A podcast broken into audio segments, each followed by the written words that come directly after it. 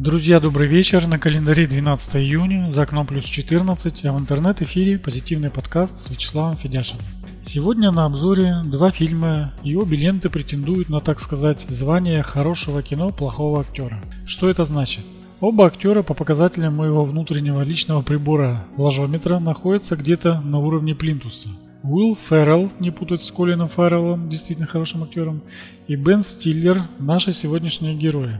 Оба они комедийные актеры, и обычные фильмы их уровня – это юмор ниже пояса или гипертрофированные шутки над физиологичными действиями человека, которые приличные люди по обыкновению наоборот пытаются скрыть. Ну, вы понимаете, отрыжками, терроризм и все в таком роде. Как правило, фильмы с этими актерами редко дотягивают до 6 из 10 баллов на различных сайтах-агрегаторах.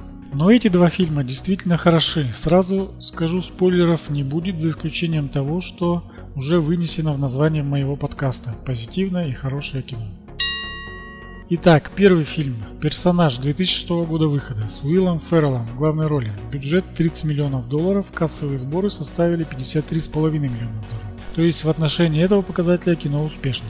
Лента повествует о жизни Гарольда Крика, налогового инспектора. Гарольд ведет чрезвычайно монотонную жизнь, встает и ложится спать в одно и то же время и даже считает движение зубной щетки, когда чистит зубы.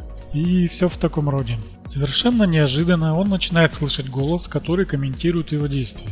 Гарольд обращается за помощью к психиатру, но диагноз, который ему ставят шизофрения, главного героя не устраивает. Он понимает, что с ним происходит нечто другое, ведь голос в его голове очень напоминает закадровый, который читает сценарий жизни Гарольда. Психиатр рекомендует ему обратиться к специалисту области литературы Джусу Хилберту. Исполнение Дастина Хоффмана. Замечательный актер, на мой взгляд.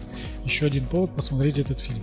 Так вот, Профессор литературы пытается помочь определить Гарольду жанр происходящего и, как следствие, выяснить дальнейшую судьбу главного героя. В то же время понимая, что его жизнь бесцветна и однообразна, Гарольд вспоминает студенческие годы, свои старые увлечения, одновременно у него завязываются отношения с симпатичной татуированной кондитершей. Далее, случайно, на кассете у профессора Хилберта Гарольд видит женщину, голос которой он слышит у себя в голове. Ею оказывается писательница Карен Эйфл.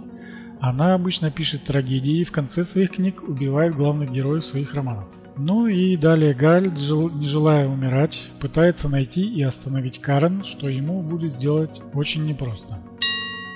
Второй фильм Невероятная жизнь Уолтера Митти 2013 года выхода с Беном Стиллером в главной роли. Он же режиссер, он же продюсер. Это достаточно известный фильм, может кто из вас его даже смотрел. Бюджет 90 миллионов долларов, сборы почти 188 миллионов. В финансовом плане фильм также удался. Сюжет рассказывает нам о Уолтере Митти, сотруднике отдела иллюстрации журнала Life. Уолтер рано потерял отца, и у него осталась лишь мать и немного взбалованная сестра. Его работа сплошная рутина, хотя в своих мечтах он уносится очень далеко, переживая фантастические приключения, представляя себя то космонавтом, то путешественником и все в таком роде.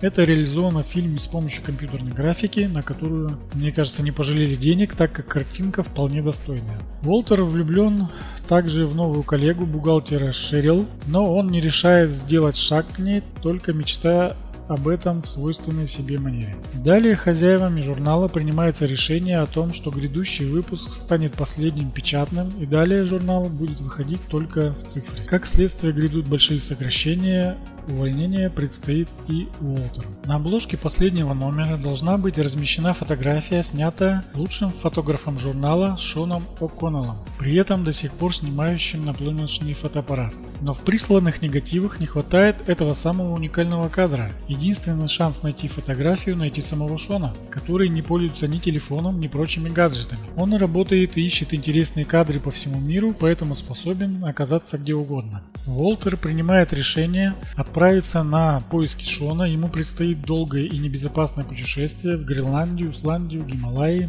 Из мира собственных грез и банального нью-йоркского офиса Уолтер переносится в реальность и постепенно узнает, что такое настоящая жизнь и постепенно узнает много нового о самом себе. В бюджет фильма, кроме традиционных расходов на кинопроизводство, вошла стоимость натуральных съемок в Исландии. Конечно, впоследствии фоны были доработаны средствами трехмерной графики, акула-робот заменена анимированной копией, да, там есть сюжет с акулой, извержение вулкана того самого Эйфилядлиакудль создано совмещением компьютерной симуляции и натуральными съемками.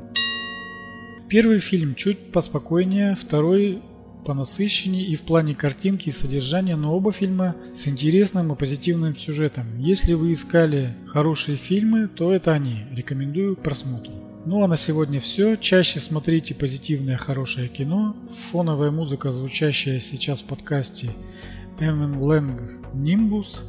Эта музыкальная композиция и завершает выпуск.